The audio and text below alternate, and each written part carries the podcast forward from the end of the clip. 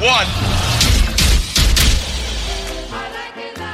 When I'm working out, I love to listen to your podcast. Whenever you say something, other people react to it. Taking my breath away, Aaron.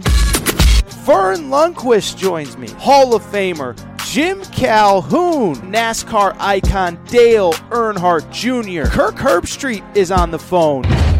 Here we welcome in, everybody, to episode 37 of the podcast. It is Week America, the Air Tour Sports Podcast. It is Thursday, May 6th, 2021, people. Hope everybody is having a great day. Hope nobody is nursing that Cinco de Mayo hangover. Yes, this is the day after Cinco de Mayo. Hope you didn't have too much fun. Hope you didn't drink too many margaritas, because we got a loaded show, and I need you guys fully focused. In all seriousness, I hope you guys are doing well. Busy show, fun show. So this is how the layout of the show is going to work. So open the show.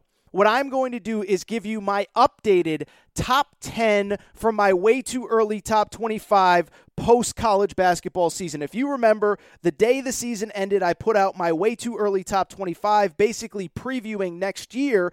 And what ended up happening was a lot of stuff has changed since then. A couple teams, Texas, Arkansas have picked up some major players in the transfer portal. And many of you have asked me, can you update that list right now? Let us know where you think things currently are. So I have gone ahead and done that. And I will say there's still a lot of decisions to be made, a couple transfers. Obviously, a school like Kentucky is waiting on a point guard. If they get the right guy, I think they'll be in that mix for a top 10, and obviously some NBA draft decisions as well. So we'll update the top 10. Then from there is where it gets interesting, okay? So I was planning on talking about something that happened at Kentucky on the back half of this show, and it had to do with the assistant coaching hires. And what I mean by that is this. It has been basically reported for about 2 weeks that Kentucky is going to shake up its staff and that two guys, Orlando Antigua and Chin Coleman, two really well-respected recruiting assistant coaches, are going to come from the University of Illinois to the University of Kentucky. That was what I was planning on talking about, except one problem.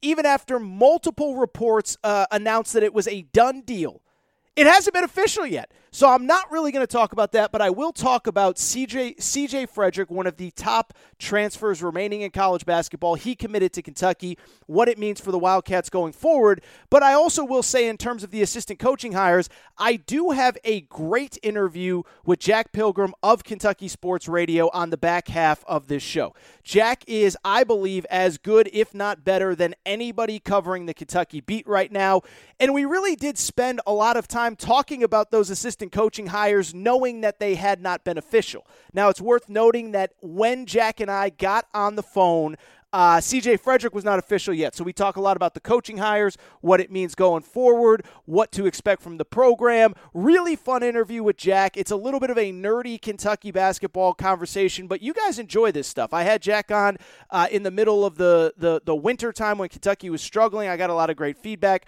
So Jack Pilgrim joins me to talk Kentucky basketball. I will also talk C.J. Frederick, but let's start with where I said we would start, and that is with the way too early top 25, which has been updated for the middle of the spring. And as a little bit of backstory, I know I just explained it, but let me do it again really quick. When the college basketball season ends, one thing that all of us in the media do, because you guys as fans love it, is we put out our quote-unquote way too early top 25. And what we do is we kind of project, okay, this team has that guy coming back, and that guy is coming back, and this guy's going to test the draft waters, but if he comes back, watch out. And so I put out the way too early top 25 the day after the national championship game between Gonzaga and Baylor. And what I want to do today is update it really quickly and kind of just let you know who are those teams that are making big moves in the offseason. Now, there's a few teams that were basically there. They haven't really changed their roster that much, but I want to give you an update on the top 10 in college basketball as I see it right now here in the middle of the spring. And it's worth noting that we are still, of course, waiting on a lot of NBA draft decisions. If certain guys make certain decisions, it's going to alter things. There are still a few marquee players left in the transfer portal. And there's a school like Kentucky, which I'll talk about in a minute, that I think they're a piece away, a really good point guard away from potentially being a top 10 team. But here is my top 10. I'll call it my mid-spring, too early top 10 for college hoops. But first, before I get to it, let me first give you the top 10 as I saw it the day after the season ended, okay? So this was my top 10 the day the season ended. Gonzaga, number 1. UCLA, number 2. Ohio State, number 3. Purdue, number 4. Duke, number 5. Virginia, number 6. Arizona, which of course was coached by Sean Miller at that time, number 7. Kansas, 8. Maryland, 9. Bama, 10. That was my list after the season. I should mention the most feedback I got was from Arkansas fans. At that time, they did not have any transfer. I think they had Audeez Toney committed, so they had one transfer committed. How can you have us so low? Well, Arkansas fans, you are part of my new top 10. But let's get into my way too early mid-spring top 10 for the 2021-2022 season. I have switched number 2 and number 1. So as of right now today, my number 1 team going into next year is the UCLA Bruins, who, of course, are coming off their first Final Four in over a decade. As of right now, that Final Four team is set to return every single person, and that is why I moved them up, because I just assumed that after, even as successful as that run was, that UCLA was going to lose some guys, that some guys that were on the bench were going to transfer, that maybe a guy or two would go pro, that Johnny Juzang was definitely out the door. And so I had them at number 2, assuming maybe Johnny Juzang stays, maybe he goes, but probably 2 or 3 marquee role players transfer. Well, guess what? As of right now, there are only 3 high major programs that have not had a single scholarship player enter the transfer portal, and UCLA is one of them.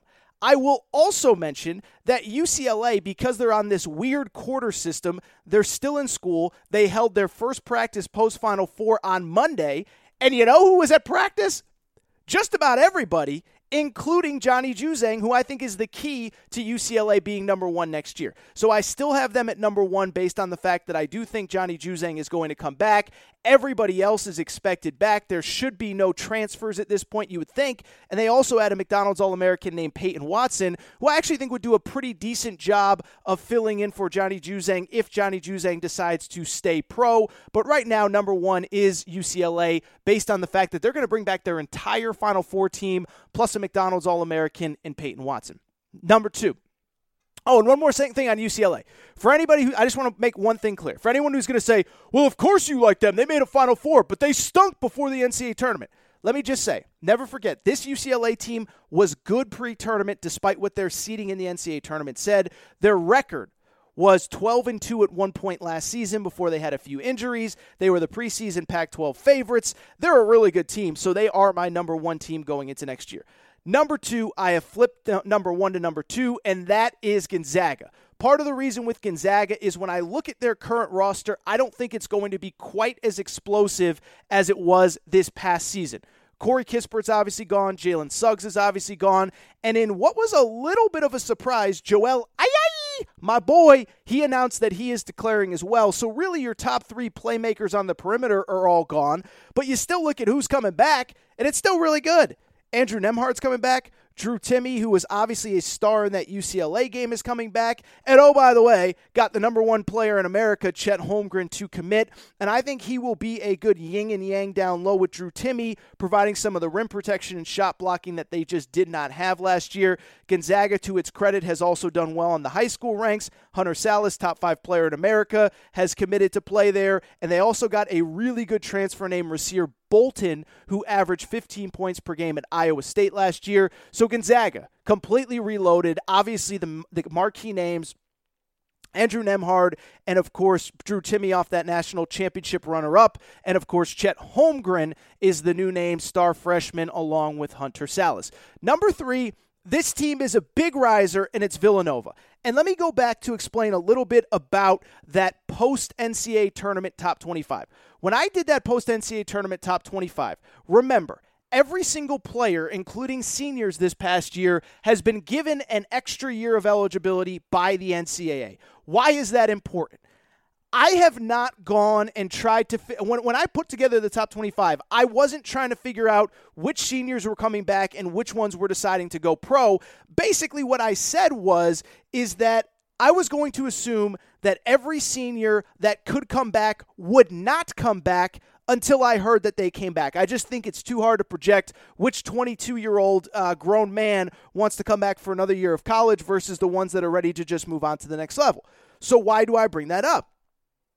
It's because of the fact that Villanova had two seniors that were both starters last year decide to use their extra year of eligibility, Colin Gillespie and Jermaine Samuels. And with Colin Gillespie and Jermaine Samuels back, Villanova now has four of its five starters off of last year's team. And if you remember, Villanova was basically in the top 10 all season long until Colin Gillespie got hurt late. And so basically, you're returning four out of five starters off a top 10 team. Now, I will say the one starter that they lost, whose name Jeremiah Robinson Earl, really good player, low post player, and they will have to find some production in the paint, but I don't know how you can have Villanova any lower than number 3. Number 4, I do have Ohio State, which was the number 3 team in my way too early top 25, and with Ohio State, what you need to know is this. Listen, they got bounced early in the tournament by Oral Roberts, not good, but they were basically a top 10 team all year. They, too, are expected to return four starters. Two key players, Dwayne Washington, a guard, and E.J. Liddell, their low-post player, are testing the NBA draft waters, but neither is projected to be picked, and I am assuming that both will come back. So with that, I will have Ohio State at number 4 in the country. Number 5, it's basically the exact same deal with Purdue. Purdue, they were number 4 in my way too early top 25 postseason, and their roster hasn't changed. They bring back everybody of substance off a team that finished 4th in the Big Ten this year, and I know we want to criticize the Big Ten, and maybe with good reason, but Purdue brings back everybody off a team that finished in the top 4 in the Big Ten. They add two top 50 players, and they're just a team. They're one of those programs that when they have veterans, when they have older guys, they're going to be really, really, really good, and I expect Purdue to be one of those teams that's basically in the top 5 to 7 all next season. Number 6, a big riser here. How about my Alabama Crimson Tide? Did you see Nate Oates swinging a golf club on whatever it was on Wednesday? Funny video of Nate Oates, not a star golfer, but he is a brilliant coach. And here's the thing about Alabama. They are going to lose, obviously, John Petty and Herb Jones off last year's Sweet 16 team. But what a lot of people don't know, their two top scorers are projected to be back, Javon Quinterly and Jaden Shackleford. Jaden Shackleford is testing the waters. He's not projected to be drafted. And so because of it, I assume that Jaden Shackleford is coming back. And if he comes back, Alabama will once again be totally loaded. They have those two back. They have Josh Primo, who is also testing the draft waters, but I expect him to be back. And then, oh, by the way, they have maybe one of the top guards coming into college basketball next year, J.D. Davison, committed to come to Alabama. But the reason they moved up, they did have some holes to fill, and boy, oh boy, did they fill them. Nailed the transfer portal, two marquee transfers. Namari Burnett, former McDonald's All-American, is coming to Alabama. He started his career at Texas Tech. He almost committed to Alabama out of high school. He is now going to the Crimson Tide. In addition to Namari Burnett, Noah Gurley, a player that I really like from Furman. He's kind of an athletic big, kind of that Nate Oates new age big. He is coming there. Charles Badeko, another 5-star. So Alabama has really reloaded. They are number 6 in my mind. Number 7, you talk about reloading. I have Texas, which was not ranked and did not have Chris Beard as its head coach following the season. I have them all the way up to number 7. And let me tell you what Chris Beard has done since he got to Texas. First of all, at some point I'm going to talk about this. He hired maybe the most high-profile staff, I would argue, and I'm not kidding, outside of what this Kentucky staff is doing. I think you could legitimately argue that this is the most impressive staff, not only hired this offseason, but one of the most impressive staffs I have ever seen put together at the college level, okay? He had two assistant coaches that two guys that were head coaches have come on as assistant coaches, Rodney Terry, who was the head coach at UTEP, as well as Chris Ogden, who was the head coach at UT Arlington. In addition to that, he took Bill Self's number one recruiter, Jarence Howard, and he brought an elite recruiter with him from Texas Tech. So he put together what people in college basketball are calling the dream team, and they are going to have a dream team by next season, people. So this is who Texas has gotten committed since Chris Beard started as head coach. First of all, Two of their top three players in the backcourt are coming back. Andrew Jones, Courtney Ramey. Courtney Ramey testing the draft process, but I expect him back. Also a big guy named Brock Cunningham. But here is who Texas has committed through the transfer portal. They have Timmy Allen, a wing who was all Pac-12 last year. They have Christian Bishop, a starter on Creighton's Sweet 16 team who's a big guy. They have Dylan Disu, who was the leading rebounder in the SEC last year. And they have Devin Askew, who started games as point guard at Kentucky. Now, I know we got a lot of Kentucky fans. They'll say Devin Askew isn't that good. And I will agree to the idea that Texas probably needs to upgrade at point guard. And there's a chance they could get Sahvir Wheeler from Georgia. If Texas upgrades at point guard, I think you can legitimately make a case they are a top 3 to 4 team going into next season. As of right now, I have them at number 7, and that is with Devin Askew starting at point guard. I would agree with people that say at the high major level, at least next year, he's probably better coming off the bench. But Devin Askew, Timmy Allen, Dylan Disu, Christian Bishop, in addition to 3 returnees, Chris Beard is fully locked and loaded. I believe that's John Rothstein saying about Chris Beard. Baylor at number 8. Another big riser from the way-too-early top 25. Baylor ended the season at number 1. And I think Scott Drew's done a really good job reloading. First of all, they will bring back a lot of key players from that 2021 title team, the one that just won a championship a few months ago. Obviously, they're going to lose Jared Butler, Macy O'Teague, and Davion Mitchell, but Adam Flagler is back. Flo Thamba, Jonathan Chamachachua is back. And so 3 marquee players plus Matt Meyer, who is declaring for the draft but is expected to return.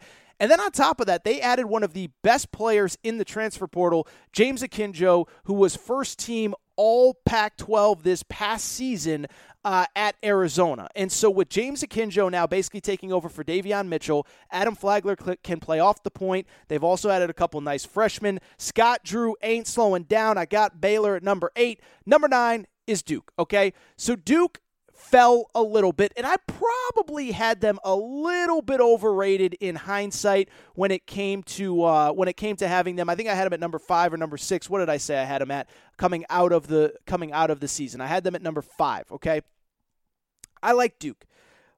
2 things with Duke. 1, they have not won an ACC regular season championship since 2010. That's obviously 11 years going on 12 by the time next season starts.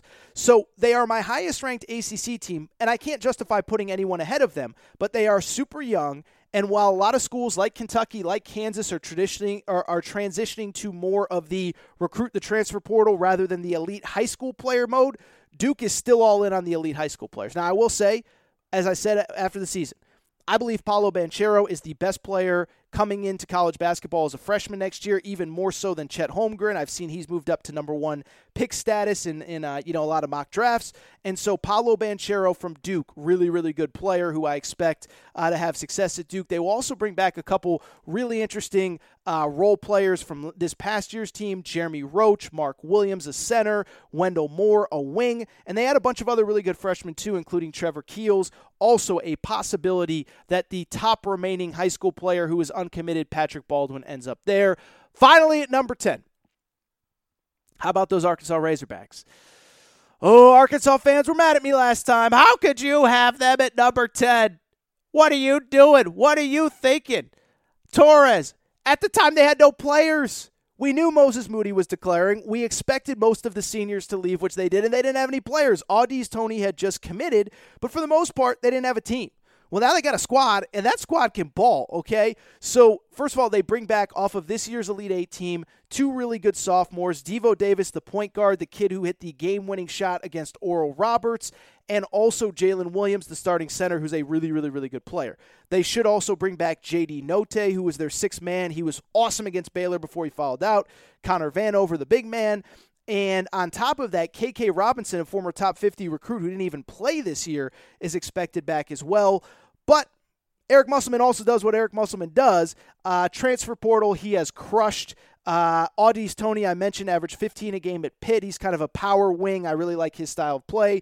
Chris Likes, 5'7" point guard, averaged 15 a game at Miami this past season, 16, 17 a game over the course of his career, and also Stanley Amude, who averaged 21 at South Dakota. So you're adding basically two really marquee transfers from the high major level who both averaged 15 a game, and as well as Stanley Amude, who averaged whatever I said it was, 21 a game for South Dakota. Really good, really talented. Arkansas at number 10. A few teams who just missed the cut. One, Michigan. Michigan, when I did my way too early top 25, I did not expect them to return Hunter Dickinson, but it feels like Hunter Dickinson is not even going to test the NBA draft process and return to Michigan. It's interesting. They got a commitment from a point guard this past week, and the point guard said, yeah, Hunter Dickinson was recruiting me hard. I can't wait to play with him. So Hunter Dickinson's coming back. I still worry they did lose a lot of scoring and shooting off of the wing, and so because of it, I'll probably lean as having them somewhere in that 10 to 15 range. I don't know if I can put them in the top 10 right now. Kansas fell a little bit. Nothing really they did wrong. I just think there's other teams that have gotten better. Obviously, Virginia, same deal. They lost a few guys via transfer, so Virginia just missed the cut. Arizona was another one from that way too early top 25 originally, but Arizona, Sean Miller left, obviously two players. James Akinjo, who I just mentioned, is at Baylor. Jordan Brown entered the transfer portal. So Arizona is out. Maryland is out as well. The four teams that fell out from earlier are Virginia, Arizona, Kansas, and Maryland. In their place are, as I said, Villanova, Baylor, Texas, and Arkansas. And once again, here is my mid-spring top 10. Maybe I'll do a top 25 at some point. But UCLA number 1, Gonzaga number 2, Villanova number 3, Ohio State 4, Purdue 5, Alabama 6, Texas 7, 8 is Baylor, 9 is Duke, and 10 is Arkansas. All right, I do want to switch gears to Kentucky basketball, where it was a very interesting week. Basically, there are two marquee assistant coaches that are about to be hired. We knew it was going to happen 2 weeks ago. We thought it would be official right now. We were waiting.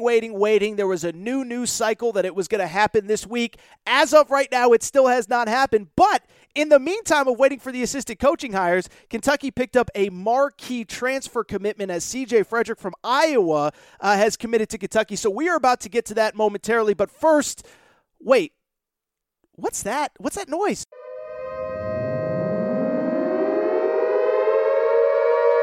Oh, breaking news! This is an important PSA from our favorite sponsor, Manscaped.com. They are back, the leader in men's below-the-waist grooming. Yeah, fellas, I'm talking about shaving down there. Manscaped.com is back. This is your public service announcement, and it's the news that you have been waiting for.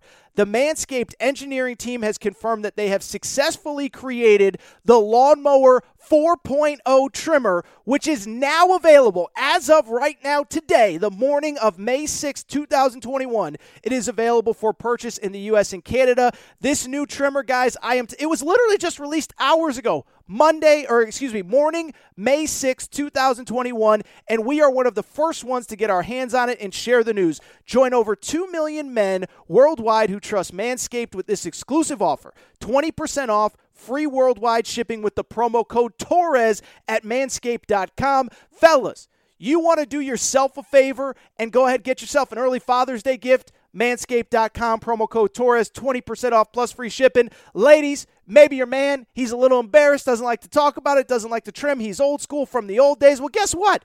Manscaped.com, promo code Torres works for you as well. Get your man an early Father's Day gift, Manscaped.com, promo code Torres.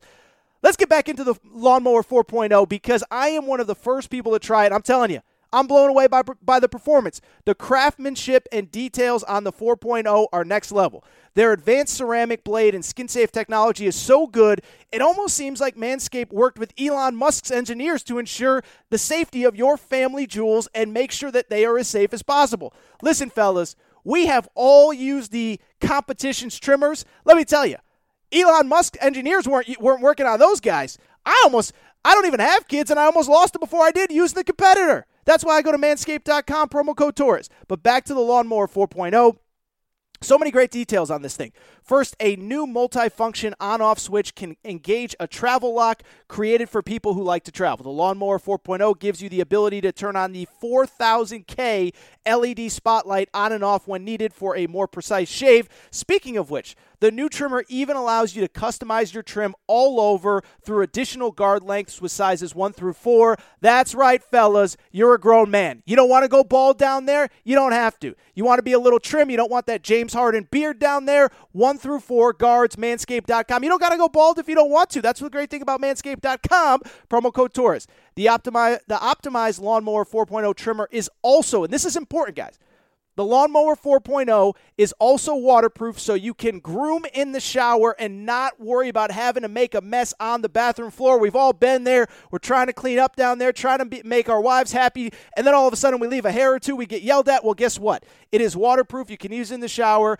And did I mention wireless charging? Yeah, because there's wireless charging. Lawnmower 4.0's new wireless charging system uses electromagnetic induction, which can help your battery length last longer. If you're still trimming your face with the other trimmer, stop being gross. It's time to make some changes, and it's time to go to manscaped.com, promo code Torres. Again, get yourself an early Father's Day gift. Ladies, get your man a Father's Day gift. Kids, if you're into it, get your father a Father's Day gift. Or, fellas, I'm not going to lie, get your woman a late Mother's Day gift, which is really a gift for her. Manscaped.com, promo code Torres. The Lawnmower 4.0. This thing is incredible, and I appreciate Manscaped for being an incredible sponsor.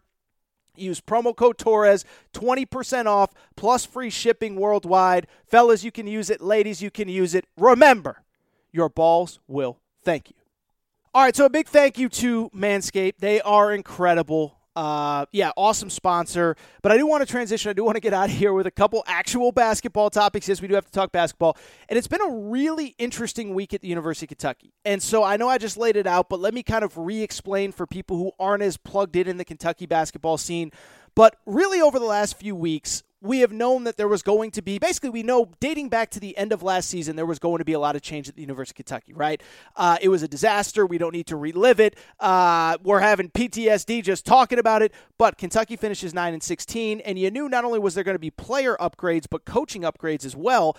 And so it's been interesting because basically for about 2 weeks now, we have known that, one, 2 assistant coaches were on the go, but then on top of that, as well, we kind of knew who was going to replace him.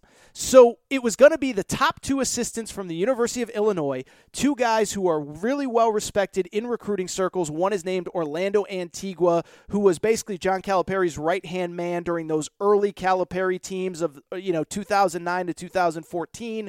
He would be coming back, and he would be bringing his colleague Chin Coleman, who actually was the guy who recruited Ayo Dosunmu out of Chicago. Ayo Dosunmu, first-team All-American, potential National Player of the Year.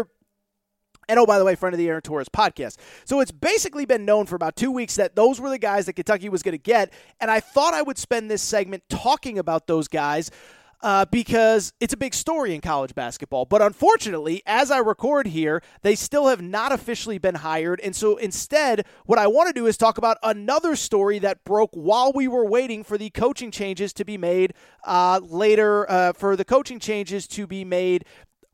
week. That news is that C.J. Frederick, a transfer from the University of Iowa, one of the best players left in the transfer portal, has officially committed to the University of Kentucky. So we're waiting for assistant coaching news, and instead we get a mega transfer as C.J. Frederick transfers to Kentucky. To be blunt, this news is not surprising, okay? For people who do not follow the transfer portal stuff as closely as I do, and I follow it maybe as closely as anybody in the country, C.J. Frederick is originally from actually the state of Ohio, I guess, but he played his high school ball in Kentucky. He was actually the Kentucky State Player of the Year, and I believe it was 2018. He won a state championship. And so even before the season ended, there were already rumblings that he was going to transfer and that Kentucky was going to be the school. Now, before anyone gets crazy, there was no tampering. It was just one of those, I think his uncle or his grandfather or somebody was running their mouths on a message board. But once it became clear that he was going to transfer, Kentucky was always going to be the favorite. And so because of it, it appears as though C.J. Frederick was in the portal, and now he is officially a Kentucky Wildcat. So first of all, let me say this. This is huge news for Kentucky basketball, and here's why. He fills the number one need that this school had, which was three-point shooting. He is not only a good three-point shooter, he is by college basketball standards one of the best three-point shooters in the country. He is a guy who shot 40, how about this, 47% from three-point land this season, and it's crazy. It's not like he only shot 10 or 20 over the course of the year. He shot over 100, and he was limited to 27 games because of injury. He missed about 5-6 games because of injury. He actually shot 46% as a freshman last year and averaged 10.5 points per game.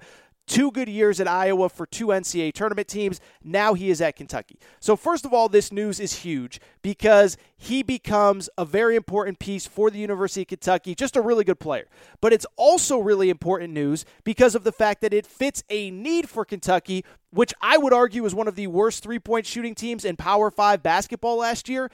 It is hard for me to make the argument that there are very many better three-point shooting teams on paper going into next year in college basketball than Kentucky, because you have C.J. Frederick, who shot 47.5% this past season. You have Kellen Grady, who's another transfer from Davidson, averaged 17 points per game. He has shot 38% from three-point land this year. And again, he's another guy that took an awful lot of three-point attempts, almost 200 as opposed to 100. And then finally you have Dante Allen, who was really, really, really good last year. And so I bring all this up because, one, CJ Frederick's good. Two, he has a specific skill, and it adds to a specific skill that Kentucky desperately needs. And now I can't lie, guys. I'm starting to look at this roster, and I'm actually starting to think Kentucky's pretty good. Now, to be abundantly clear, just to make it clear, I talked about it on Monday's show, and it stands true. They need a point guard. C.J. Frederick cannot be the point guard. Kellen Grady cannot be the point guard. Nobody on this roster can be a point guard. And until Kentucky gets a point guard, their season, they are not they're not a top 10, top 15 team. They're just not. But what I do believe is that if you can get a point guard, it doesn't even need to be an elite guy. It doesn't need to be a guy that's a great three-point shooter. All you need is a guy that can create for others, beat people off the dribble, and you got guys all over the floor that can spread things out and hit wide-open threes. And again, you should be one of the best three-point shooting teams in the country. But let's assume they get a point guard, and Jack Pilgrim and I are going to talk about this here in about 10 minutes when he joins me. But if you get a point guard, look at this roster. It's as good as a lot of those teams that I just mentioned in the top 10. You have a good point guard. Let's say they get one. Then you have three elite three-point shooters. You have Oscar Tshiebwe down low. For people who do not know, he is a power forward, played at West Virginia, was actually West Virginia's leading scorer 2 seasons ago, decided to transfer. And then you have Damian Collins, 5-star freshman, rim protector, all that stuff. And so I look at Kentucky and I say, man, that is a loaded squad that I believe will be ready to go and ready to compete at the top of college basketball next season. Now, are they UCLA? Are they whoever? Are they Villanova? They're not there yet. I don't even think they're quite at that Alabama-Arkansas level. But what I would also say is this. Let's never forget that on top of everything that went wrong last year, Kentucky didn't have a normal offseason. And I think you can argue that more than any program in the country, Kentucky needs their offseason to be as scheduled and routine as possible. Get their players back early, get them acclimated, get them used to college life, get them used to each other, because there is so much turnover with the roster. And so when I look at Kentucky, let's work under the assumption that they have a point guard at some point here in the next couple weeks, whether it is a freshman like Ty Washington, whether it is a transfer, whatever. But what I am saying is, if you get that point guard, now all of a sudden you're talking about a talented team, a deep team, a veteran team. You give John Calipari a normal summer, I really, really, really like that team. And on top of giving John Calipari another summer, here's some other things to consider. One, he will actually have a coaching staff in place that he truly trusts, and I'm going to talk about it with Jack Pilgrim in a minute, but I don't think he trusted the coaching staff over the last couple of years. He will have his right-hand man back, so that's one. It's going to be an adjustment period for Orlando Antigua, but I think that matters.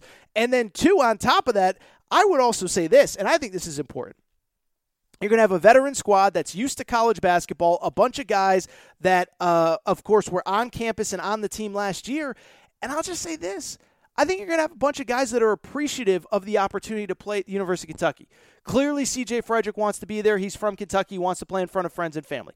Clearly, Kellen Grady wants the big stage of Kentucky. Oscar Tshiebwe wanted to commit out to Kentucky out of high school. So you're going to have a group of guys, normal summer, group of guys that want to be there, veteran. Nobody's, I don't think, is entitled. Nobody feels like they're owed anything. It's just going to be a different, mature type team. So I don't want to get too far ahead of ourselves, because Kentucky is probably the team more than anybody else that still has a major piece that it has to add this offseason. But if Kentucky gets that point guard, guys, I am just telling you, I think this is a really talented team coming into next year, but I believe that the second to last really big piece, assuming, by the way, that the two guys that are kind of on the fence about the NBA draft process, Davion Mintz and Keon Brooks, assuming they end up leaving, I still think CJ Frederick was key. They need a point guard, but if they get that point guard, man, I'm just saying watch out. Cal's going to get that swag back, and y'all better be careful because I think this is going to be a really good team next season. And when I do, maybe my midsummer top 10, maybe Kentucky will be in there. All right, I think that's it for all this good stuff from this part of the Aaron Torres Sports Podcast. Coming up right now, Jack Pilgrim, Kentucky Sports Radio, really good friend of mine. And so I had Jack on probably in late December around Christmas time when the wheels were starting to come off at Kentucky, where everything that could go wrong went wrong. And Jack and I had a deep, long talk about Kentucky, and you guys loved it. And so with the coaching news coming fast and furious, I decided to get Jack back on. Now, it is worth mentioning a few things. One, we did spend a lot of time talking about the idea of the coaching staff because we know it's coming at some point. Barring something catastrophic, Chin Coleman, Orlando Antigua are coming to Kentucky, so we'll talk about that. And it was also, I should mention, we recorded before C.J. Frederick officially committed, so because of that, not a ton of C.J. Frederick talk, but I just handled it. But that is all for this segment. And by the way, I don't think you have to be a Kentucky fan to enjoy the next segment. If you like the inner workings of college basketball, Jack is as plugged in at one of the marquee programs in the country. I think you'll really enjoy it. Jack Pilgrim, Kentucky Sports Radio, coming up. That is all for this segment. That is all for this portion of the Aaron Torres Podcast. Shout out to Torrin Craig. Shout out to Rachel, who hates my voice. I will be back Monday. But first, let's get to Jack Pilgrim, Kentucky Sports Radio.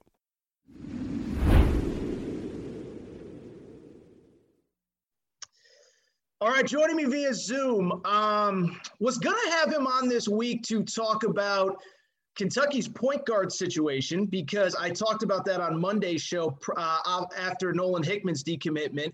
Assumed we would talk about the two new coaching hires as it pertained to Kentucky, but as we record at 3 o'clock Eastern on Wednesday, Jack Pilgrim, Kentucky Sports Radio, is joining me. Kentucky still only has one official assistant coach with Jay Lucas. I guess Bruiser Flint is still there. So, Jack, we are going to work under the assumption that the two marquee assistant coaches that I talked about to lead the show, people listening will know what I'm talking about. I talked about Chin Coleman from Illinois, Orlando Antigua from Illinois. We are working under the assumption that at some point this will be official. But first of all, Jack, how are you? And second of all, Jack, why are these hires not official at 3 o'clock on Wednesday afternoon? Well, I'm just as frustrated and waiting on pins and needles, just the same you are. This is stuff that I think was supposed to all of these coaching decisions I thought were going to happen a week ago, maybe even as late as 2 weeks ago. And then we're waiting on some player decisions that have been supposedly kind of in the works for the last couple of weeks that I thought maybe a big one was going to happen last Friday. That got pushed back because of Nolan Hickman's decommitment. So it kind of feels like we're just all waiting for the inevitable, which is Coach O is back in Lexington. Coach Chin Coleman is joining him, both of them coming from Illinois. And C.J. Frederick at some point, Iowa sharpshooter, is going to be joining the fold as well. So we're just kind of all sitting here waiting for, UK is such a, they're very PR oriented. Yes. They want to put things out in a positive spotlight and make sure that the news getter is the focus of attention whenever the news drops. So, that maybe they're just kind of waiting off a little bit after Nolan Hickman's decommitment to kind of ease up and ease into a big time announcement with what's inevitably coming. But why? We're here. We know what's happening. Let's just get it over with. So I've always had this theory on Calipari, and listen, I will say there are some variables that are obviously outside of everyone's control, including the tragic passing of Terrence Clark, which may have slowed this down a little bit. I know there were some HR reasons why this may have gotten pushed back in terms of posting the coaching hirings. But I would also say I think Calipari, even in his advanced age as he's getting up there, he still has a way of making sure that news hits at the best possible time in the biggest way possible. I'll give you an example. I remember the Devin Askew commitment, which at the time felt big. And unfortunately, we all wish Devin Askew luck. It didn't work out at Kentucky. But I remember that happened, I want to say, within 24 hours of losing to Evansville about 2 years ago now. So I wouldn't be surprised if it's one announcement after the other. But as you just mentioned, as I mentioned, John Calipari had to rework his staff. And for people, I think everybody knows your background, Jack, but you cover Kentucky for Kentucky Sports Radio. When the wheels started coming off earlier this season, you came on and we had a great conversation. People loved it. So I wanted to bring you back on now. But so again, two marquee assistant coaching spots have been vacated. Tony Barbie, an assistant, took the head coaching job at Central Michigan. Joel Justice takes an associate head coaching job at Arizona State. And John Calipari, to his credit, knew he needed to hit a home run with these hirings, and went out and got two guys that were part of the staff at Illinois that had arguably the most talented roster in college basketball this year, Chin Coleman and Orlando Antigua. So that is what Jack and I are referencing for the 1% of you that don't. So now that, again, for the second, third, fourth time, that's out of the way, how important do you think this is? I mean, point blank, because, there's been so many variables at Kentucky over the last couple of years, but it has felt like recruiting has regressed a little bit. So I'll stop talking. I'm just putting it on the floor for you. Orlando Antigua, Chin Coleman at some point will become official. How important is it in terms of the present and future of Kentucky basketball? Well, I think it starts and ends with the fact that I genuinely got the sense around the program that John Calipari never trusted Joel Justice to be his number one lead recruiter. I don't think he trusted Tony Barbie to kind of be a closer, to be a grinded out guy on the recruiting trail. I think when he lost Coach O the first time around back in 2014, that was his trusted sidekick. That was his confidant, a guy that he could send out on the recruiting trail, kind of get a hands-off approach and say, I'm trusting you to get these kids in position for me to close. And I think when he left, it kind of put the ball in Kenny Payne's court to be that guy. He obviously was that guy, all the success. Everybody talks about how important Kenny Payne was to the program. It's very obvious. Then when Kenny Payne left, it kind of pushed Joel Justice up to that number one spot. They brought in Bruiser Flint, which you talk to people in basketball circles, he is Coach Cal's best bud. Don't want to call him a yes man, but kind of is, is he going to look at Coach Cal in the eye and say, you made a wrong decision on this. We need to go back, from square one and redo this. This was not a good decision, whatever. He's not that type of guy. He's a good, basketball mind and counterpart, but he's not that guy for Cal. Joel Justice, I had a bunch of faith in Joel Justice. I think he did a hell of a job, kind of developing these long-term relationships, guys like Sky Clark, Jaden Bradley, guys in future upcoming years. But I never got the sense that Cal completely trusted his talent evaluation, just in terms of seeing that this is Kentucky's guy. This is his true point guard prospect or wherever. And I think there was kind of a rift there that when Kenny Payne left the program, he kind of looked at the last offseason. He kind of looked at this whole year as, I got to do this all on my own. And at Cal at 61 years old now, he's not in that position to be the grinded out guy on the recruiting trail. And I think it kind of reached a point where when this season became what it was, he kind of looked at himself in the mirror and said, I got to get my guy back. I got to get somebody that, even though I think Joel is one of the best rising up and coming guys in the basketball business, and I think he's going to do a hell of a job as the lead recruiter at Arizona State under Bobby Hurley. I think that is in itself was a great fit on their end. But I think Cal genuinely wanted a guy that he could trust wholeheartedly, a guy like Chin Coleman as the other counterpart, who has so many deep-rooted, sources and connections in grassroots basketball. He was in the AAU circuit. He understands what it takes to be an AAU type guy. You talk to people around, basketball recruiting circles and just basketball circles in general. They say that he is the guy. He is, I think Brad Underwood gave a quote that was like, he was the most perfect hire I could have made at the time. He is so well respected. So to add a guy that has kind of the clout in basketball circles, along with his most trusted confidant, a guy that, Kentucky's biggest success came with Orlando Antigua on staff. Adding those two, I think it's a win-win for both Joel Justice and John Calipari, where Joel can now not kind of be under such a microscope with Coach Cal and his recruiting decisions. He can go out. There were times that I think Joel was ready to offer scholarships to guys like Sky Clark, Jaden Bradley, those type of guys. And Cal wasn't comfortable enough yet because he wanted to see him with his own eyes. And Joel was kind of like, so you're putting me on the recruiting trail. You want me to be on top of this. You want me to develop relationships with these kids. But when it comes time for these kids to ask me, hey, I'm ready to commit. I want to be a part of this program. Can I come? And I go, I got to leave that up to my boss. There was always that disconnect there that I think now Joel is able to be that guy where he can make those calls at Arizona State. And Cal now gets his guy back that he is more comfortable and trusting to make those type of calls at Kentucky now with Orlando Antigua. So very odd situation, but I think it's a true win-win for both parties.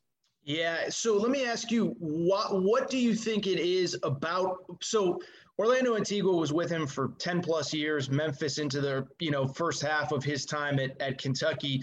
What is it that you believe that he inherently trusts in Orlando Antigua, or was it, what was the disconnect? And when you mentioned that he didn't necessarily trust Joel Justice in the same way, obviously it's no disrespect to Joel. I mean, he's a young dude, hasn't been around Calipari as long, all that stuff. And, sometimes, like you said, he kind of got bumped into that one seat, whether maybe he was prepared for it or not. But what is it that you believe, or why is it that you believe that Orlando Antigua, that he inherently trusts Orlando Antigua? I mean, his record, his resume kind of speaks for itself, but I'll just go ahead and give the floor to you.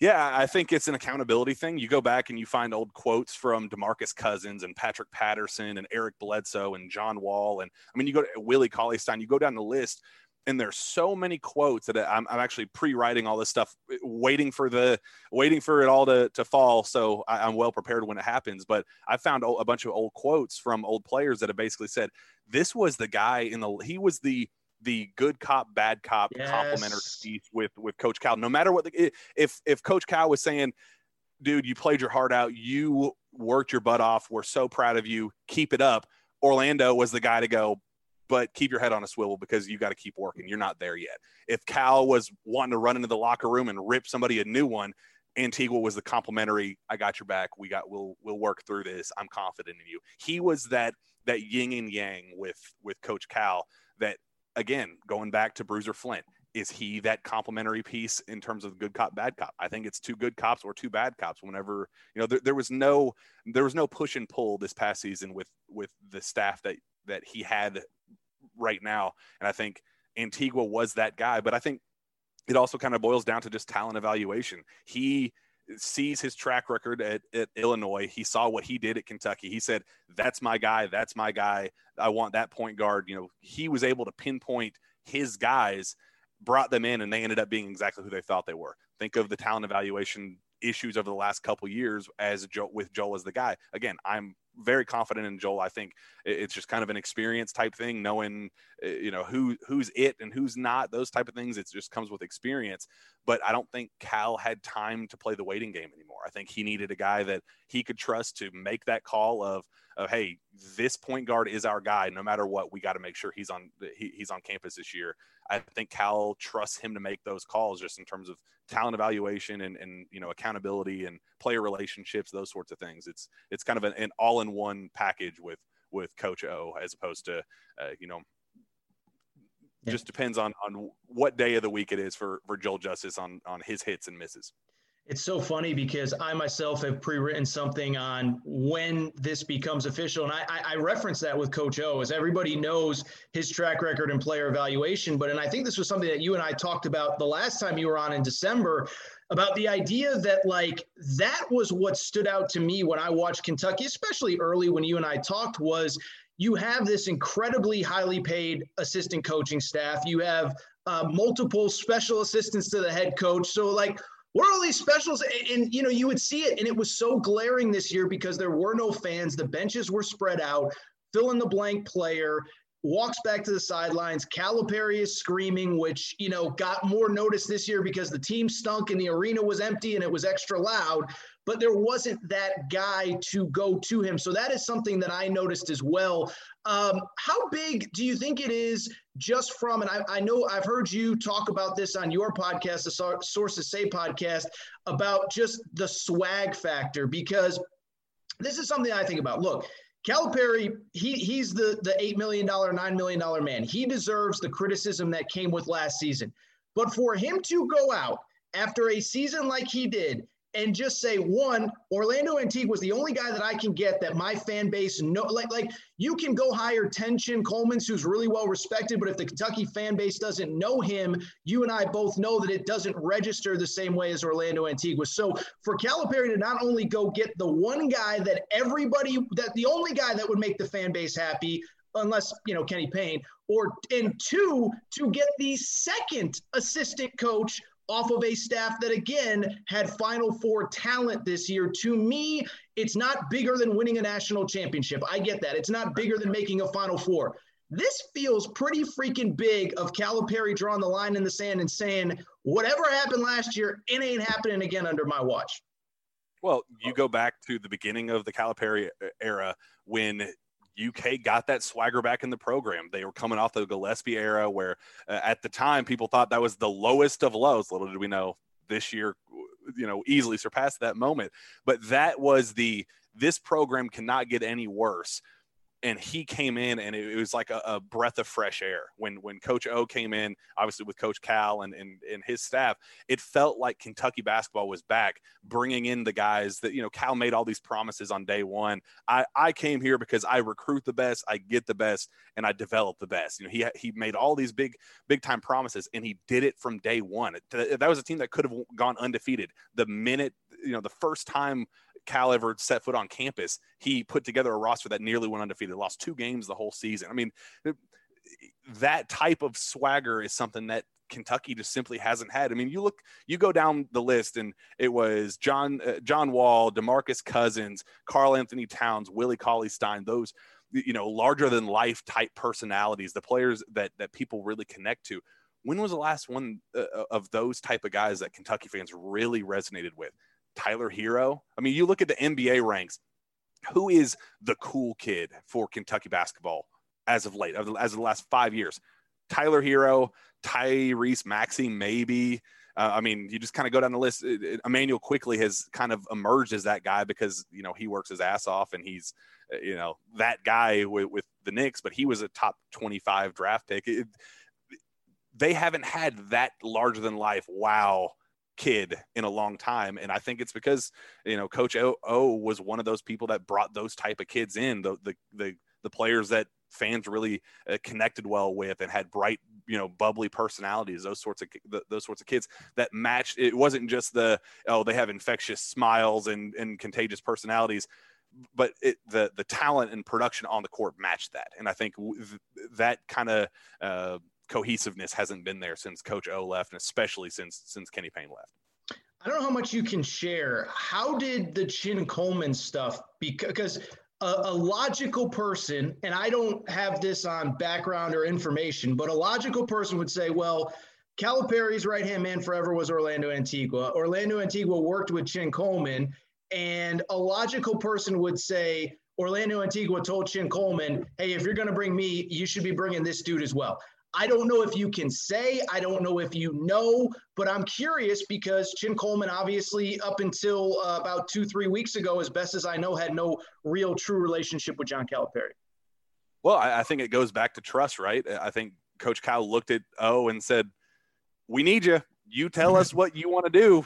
We, you know, kind of put all chips in, all cards on the table. Like we need to figure out some solution for this. You need to help us come up with that. And, you know, you talk to people around Illinois basketball and fans that really know, you know, how recruiting works and the dynamics of all that.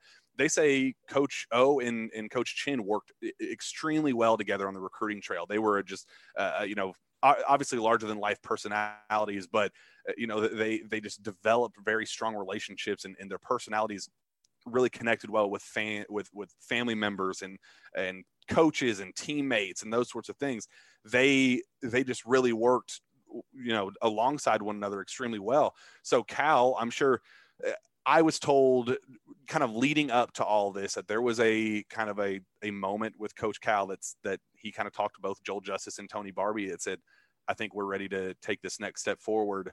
Let's start looking for next stops.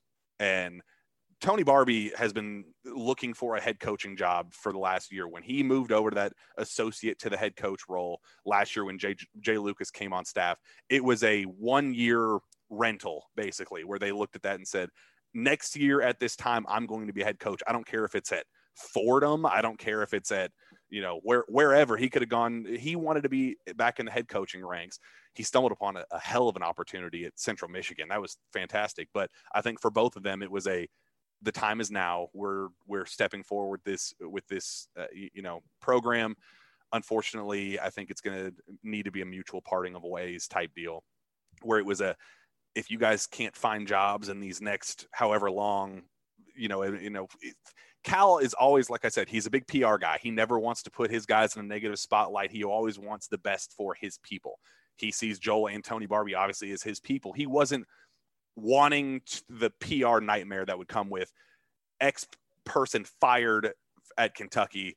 He's been relieved of his coaching duties, whatever. He was not going to let that happen. He was wanting to have it be a mutual, talk. You go back to that press release that UK let out when Joel moved to Arizona State. He said, Joel came to me with this perfect opportunity at Arizona State, and I said it was an opportunity he couldn't. The wording is always like, all right, we get it, Cal. Like we know that it was a, scratch my back, I scratch yours type deal with him always. But there's a little more to it than just Joel came to him saying, please, coach, let me go take this opportunity. I'd love to. All right, I guess you can. It was obviously a little bit more than that, but I think there was a kind of a line drawn in the sand that said it's time. And when that moment came, it kind of turned into, we know Coach O is our guy. Coach O, you tell us who we need to bring on. And Coach O says, the guy that I have right now is the guy. I mean, we work so well together. He has such deep roots in, like I said, Chicago basketball, AAU circuit, grassroots basketball. He looked at that and said, if I'm coming, we got to bring him too, because we work really well together. And with what UK already has in Jay Lucas, Bruiser Flint's expected to move over to Tony Barbie's role as the special assistant to the head coach or whatever. It feels like this trio, Coach O, Coach Jay Lucas, and Chin Coleman, it feels like that swagger back Kentucky basketball. It really does.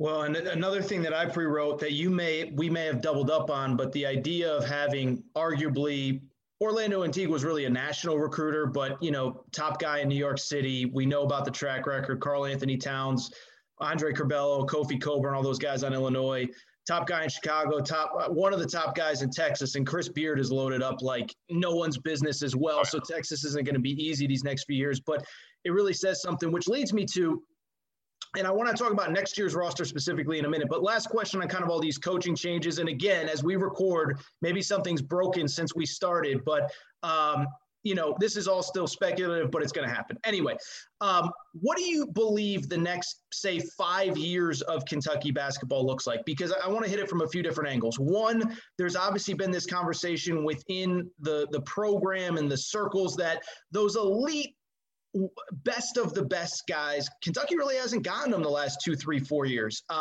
On the one hand, some of them are just going to other schools. On the other hand, there's this G League alternative pathway, but now we're kind of seeing that college might be a better option as we record here. Jalen Green even said on Wednesday or Tuesday, I didn't go to college. If I had, I'd be the number one pick. So G League's going to be there, but maybe not as many kids take that pathway, but some still will. But then on the flip side, the transfer thing is a bigger deal. And so, yes, you have all these elite guys that have pulled in elite high school players.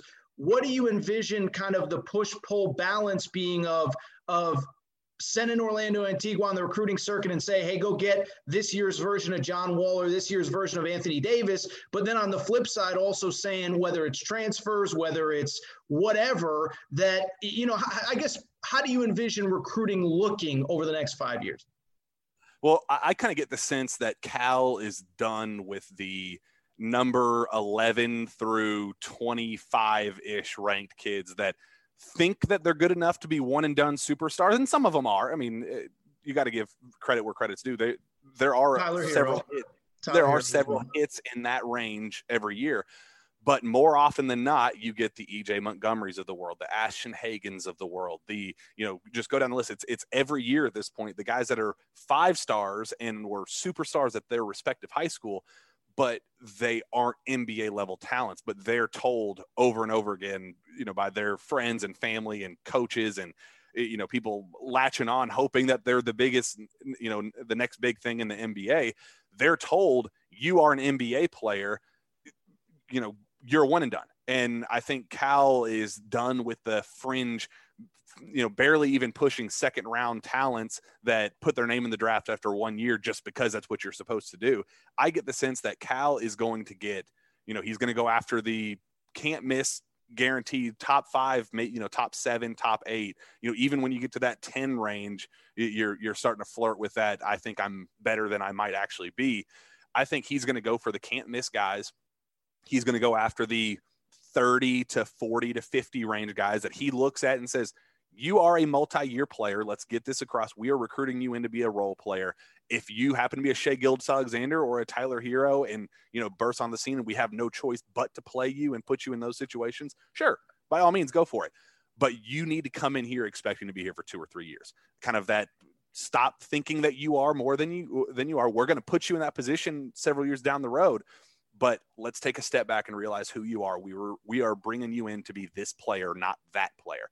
Recruit the best of the best in those specific role players, and then that middle ground be entirely transfer portal, where it's like, we know that those type of kids are going to, you know, you could get a Marcus Carr, you could go get a, you know, CJ Frederick, you can get those type of plug and play type players to complement your roster better. Oh, it's like to kind of mesh with the superstar talents and to ease in the role players as well. I think it's going to be that perfect balance of, you know, I think Cal's done with the number 17 overall recruit that thinks he's a five-star one and done and averages 4 points a game and puts his name in the draft and goes undrafted. I think those days are over. I think they're bringing Coach O and Coach Chin back to get back in pursuit of those top five, top three, top one type recruits. But it's definitely deeper than let's just go get the best players in the nation. They're definitely going to explore that transfer portal hard, and they're obviously going to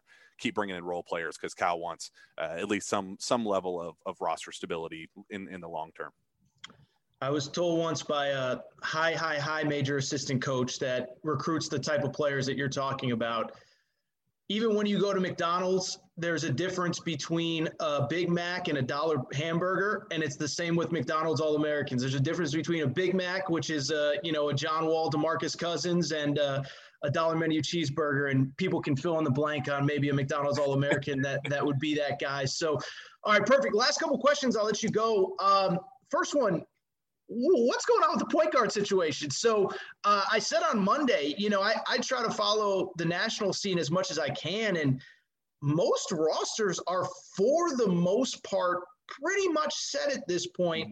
And I said the single biggest thing that needs to be addressed outside of maybe a super marquee player entering the draft or coming back is what the heck is Kentucky going to do at point guard? They had a freshman that probably wasn't going to be a starter quality next year, but was really good and was going to play minutes, Nolan Hickman. He decommitted last week, wanted to be closer to home. He did an incredible job reporting on that and talking to his dad and kind of getting a wrap around why that happened. But we're here on May 5th, Cinco de Mayo, and again, things can change in a hurry.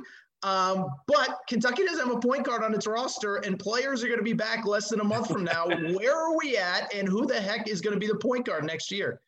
Well, I was prying and pushing and poking at Nolan Hickman Sr., hoping for him to tell me, yeah, they're bringing in Marcus Carr. He committed, and we decided that, yeah, we just didn't think there was a spot for us on the roster anymore. Sorry, man, we got to back out. I was hoping for a Ty Washington, but you know, silent commitment, something. And he was like, nah, man, we just approached UK and said, this is what we have going on. And you know, I was asking him off record, trying to, you know, just give me tell me that there's some good news on the horizon for Kentucky basketball. And he was like, I mean, yeah, they are reaching out to 8+ point guards right now. And like, yeah, it's something we obviously kept a close eye on. And he was like, yeah, it'd be lying if we didn't say that it was at least some aspect, you know, some reasoning for us, you know, decommitting on top of the homesickness, on top of Tony Barbie and Joel Justice leaving. He was like, yeah, he gave a quote that was like, no one kind of looked at himself in the mirror and was like, are they recruiting to play with me, or are they recruiting guys for me to play with? Like, and I thought that was an interesting point, but he was like, but no, we, you know, we're not scared of competition. That had nothing to do with it. We, you know, we understood after watching this past season, you need more than one point guard to work. And if you don't hit on that one point guard, you're screwed. And he was like, so I completely understood them going after Marcus Carrs of the world and Ty Washington. He was like, we were recruiting Ty to Kentucky with us. So like the people that were making that up and saying, oh, you know, Ty pushed him out, those sorts of things, that was all bogus. But on the other front, UK doesn't have a point guard. There's not some secret commitment. There's no silent, you know, big package deal in the works. You know, UK genuinely does not have a point guard lined up on May 5th, 2021, with players supposed to be on campus in less than a month. They're showing up on June 1st. And as of right now, there are two players showing up on campus. Scary, not a good thing. And I think, you know, Ty Washington's a guy that he's committing next week. There's a bunch of positive UK buzz right now. I think it's UK or Arizona. I don't think Kansas is really, they're probably next in line, but I think it's definitely down to Kentucky and Arizona at this point. You know, I've always kind of liked Kentucky's chances. Talking to you know, his coach, people around him, they're always very high on Kentucky, and they're saying all the right things about that. So I've always kind of gotten the sense that UK was in a good spot for them. But, you know, Marcus Carr's there, but we're not, you know, are you comfortable not having a point guard on the roster until July 7th, July, you know, 10th, whatever that would be? It's just kind of one of those, I think Cal's biggest plan this whole time was, like you said, almost all of college basketball has their rosters mostly intact right now. Cal has very glaring needs at point guard.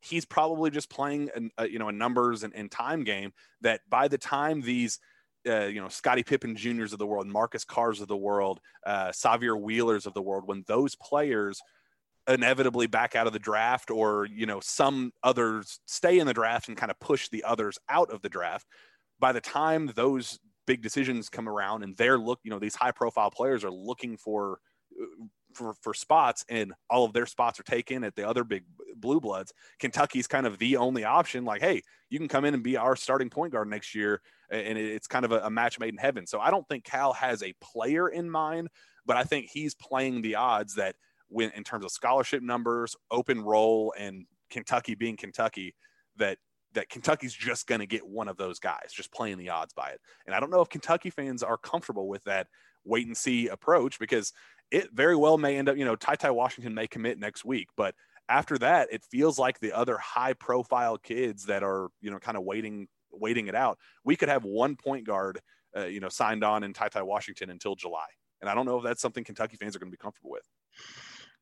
Absolutely. By the way, you said there's only going to be two players reporting to campus on June 1st. Did you mean just in the backcourt you're talking about?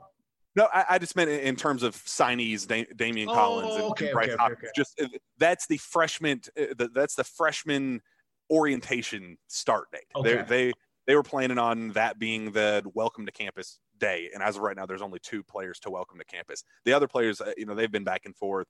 You know, I think currently Isaiah Jackson, who's obviously gone, he's back home at Pontiac. Davion Mintz, who just announced he's back home in North Carolina, and so on and so forth. I think those guys have kind of returned home for the summer or the next month or whatever, until it is time to return home. But they have free access to go. I mean, they're moved in. They can move back and forth. But the move-in date is there's only two players moving in, which is very scary. All right, so last question I'll let you go is, so you mentioned some of the players that will be back. I think anyone that has made it this far into this interview knows what most of Kentucky's roster looks like. Let's assume they add CJ Frederick. How confident are you? How good do you feel in getting a point? Because I look at, and again, I follow all these teams. I think if Kentucky gets a point guard, and it seems like CJ Frederick is going to happen at some point, I actually really do like their roster for next year. Like, is it top three, top five good? I don't think so. But, you know, one, I can make a case for, I think, a legitimate top 10 team. And then I would say give Calipari a full offseason, give him a normal summer into a normal fall, a little bit more of a mature team this coming season with maybe some would say a better coaching staff, whatever. I like that team a lot, but it all does hinge on the point guards. So assuming CJ Frederick eventually becomes a Wildcat, how good do you feel assuming that there's some kind of decent point guard? And I should say too, like my whole thing with the point guard position, I see this stuff about, well, you know, Marcus Carr only shoots this percentage or Severe Wheeler only shoots this. If you're a good enough point guard, there's enough three-point shooting around you where you don't have to be a 42% three-point shooter. So Whoever it would be, how confident would you feel? Because I really do like all of the other pieces, but I just think it hinges on the point guard. I really do. Yeah, I think when you go CJ Frederick, 47% three-point shooter, Dante Allen, 40% three-point shooter, and Kellen Grady, 38% three-point shooter on a combined 13.4 attempts from three per game between the three of them. When you have high efficiency, high quantity type three-point shooters around you, it's not a Dante Allen situation this past season where he enters the game and you could basically isolate him out of the game, because he's the only shooter on the roster.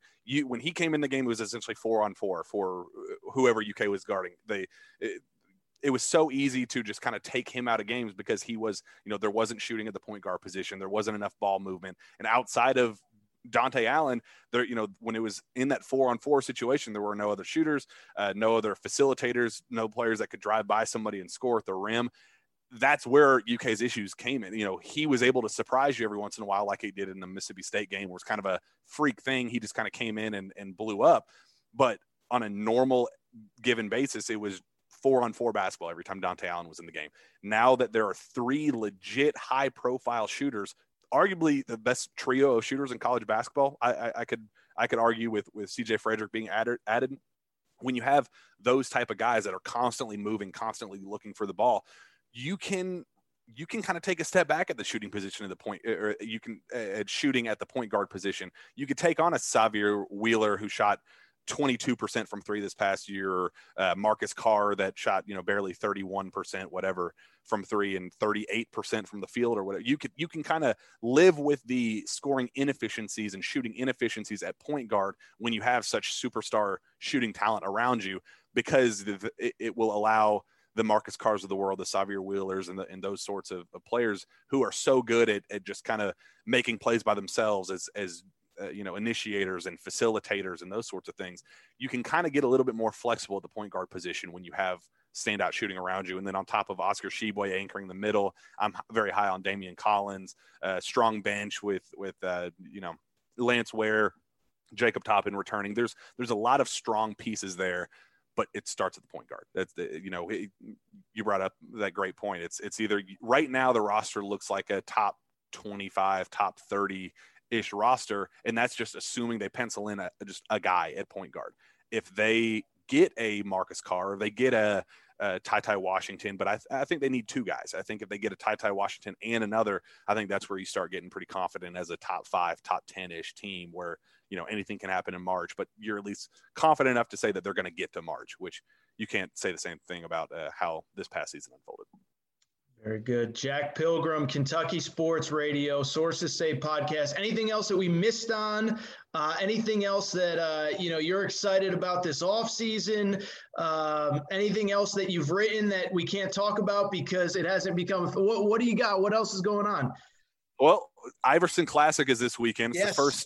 The only All-American event of the year. So that's exciting. I still kind of frustrated that McDonald's didn't do an in-person thing, or Jordan Brand Classic didn't do an in-person thing. But Iverson has the monopoly on All-American events. So I'll be there in Memphis this weekend, and I'll be able to talk. Ty Washington's there, so we'll get recruiting updates on him. Nolan Hickman will also be playing, so we'll kind of get to talk to him about why he decommitted. And then obviously Damian Collins and Bryce Hopkins are there as well. So it'll be my first chance to kind of see them in person at a high-profile event since COVID hit and, you know, kind of all the in-person stuff shut down. So I'm obviously very excited about that, and just excited to get my eyes on real-life basketball for a change. I was there in Indianapolis this past weekend at a Made Hoops event. It was awesome. Amani Bates versus Jalen Duren and those sorts of things. So very excited to kind of get back on the trail and kind of establish some level of a routine with this again. We'll save the Imani Bates conversation for the next time, because I got everyone all fired up last weekend when I was like, he's really good, but he's not like this generational whatever. And everyone was freaking out. And then literally 2 days later, Jonathan Givony, Jeff Borzello, Eric Bossy all said the same thing. So yeah, it was. Gotta see what your point was. Stop watching Ball is Life Slam overtime highlights on YouTube. Watch them with your own two eyes and you will know exactly what's going on. Because it was so funny watching Imani Bates. His highlights were just incredible. I mean, he was shooting 35 feet away, and his dunks, he was dunking on people and getting up in the cameras and screaming and, four highlight reels. He's an awesome player. He looks like Kevin Durant 2.0. You can't miss player. You got to sign him. But if you actually watch him go 8 for 28 against team final in Jalen Duren, a team that filled with actual D1 talent, you go, ooh, this really wasn't impressive at all. So please just watch with your own eyes and make assessments for yourself. I saw somebody told me that he had a 1-to-7 assist to turnover ratio in that event. So you take that in for, and by the way, last thing, and I always say this, I never go out of my way to crush 16, 17-year-old kids. Being like the number 1, 2, or 3 player in your class, a top 5 pick, and a potential all-star down the road is a really great long-term projection. He's just not Kevin Durant or LeBron James. That's all there is to it. It's not. It doesn't have to be this big controversial thing. Yeah, he's 6'9", 6'10" ish, handles the hell out of the ball, which was, I mean, that's kind of in itself probably the most impressive thing about him. Beautiful shooting stroke. I think there's a sense of he knows his Bates fundamental team is not good at all. There's not a lot of D1 talent around him, and he feels the need to be the guy. So he turns it into a, I care more about highlights and, putting up X number of points a game than actually playing efficient basketball and winning basketball. And I think when he realizes how to play winning basketball and how to play with complementary pieces that are as good or just a notch below him, because, he is very raw. He is a very, superstar raw talent. But when he kind of learns how to play winning basketball and be the player he thinks he is in his head, sure, I'll pat him on the back and say you're going to be, the next big thing. But until then, after seeing what I have seen with my own two eyes, not there yet. Not very impressed at all. Jack Pilgrim, Kentucky Sports Radio, anti-Imani Bates. He's off the Imani Bates. No, I'm kidding. But, dude, I appreciate this. I always love talking ball with you, man. Thank you for making the time. Safe travels to Memphis. Obviously, follow Jack's work. You know where to find it. Sources Say podcast, all that stuff. Jack, thank you so much, man. I appreciate it. Thanks for having me. I appreciate you.